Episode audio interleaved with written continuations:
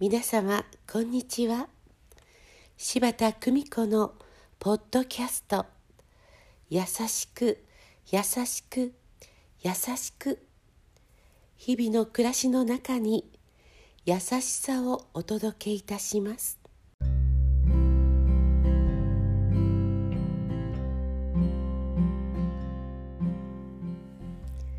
見取り師柴田久美子でございます。私の小さな頃最愛の父の死に出会います。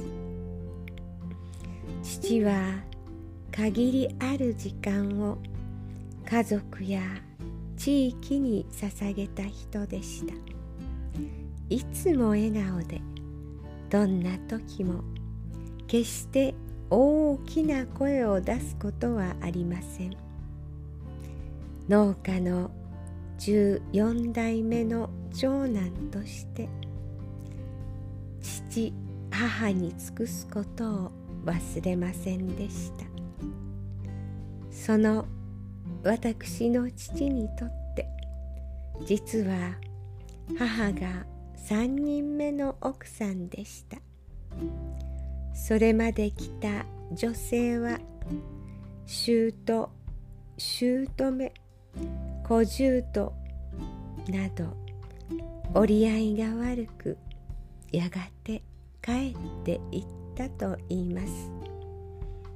だからこそ母に対して父はとても優しかったのです。自分のことより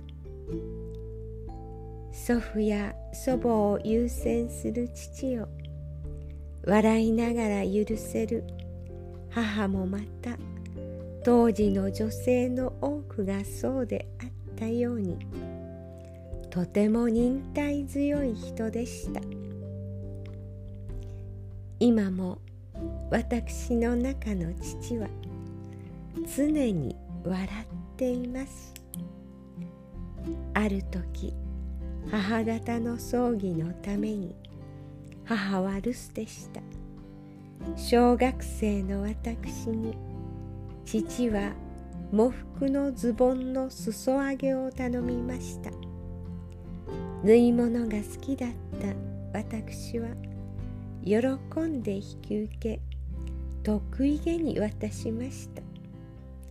父のサイズにきちんと合わせたつもりでしたがなんとも短く着るとまるでピエロのようでした。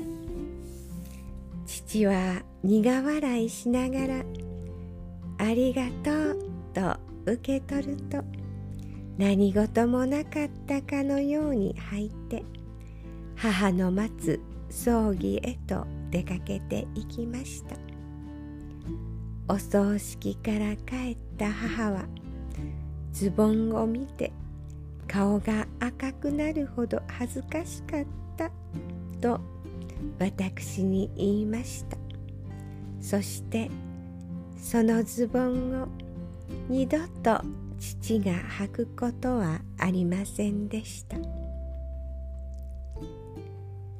こうした優しさに包まれて私は私の中の愛の貯金箱にたくさんの貯金をしてもらいました。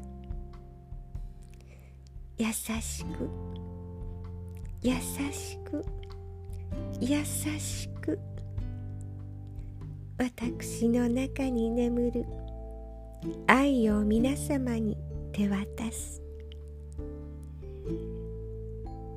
どうぞ皆様素敵な時間をお過ごしくださいませ。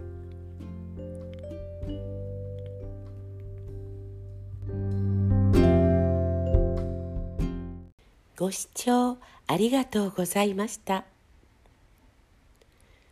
今日も素敵な一日をお過ごしくださいませ。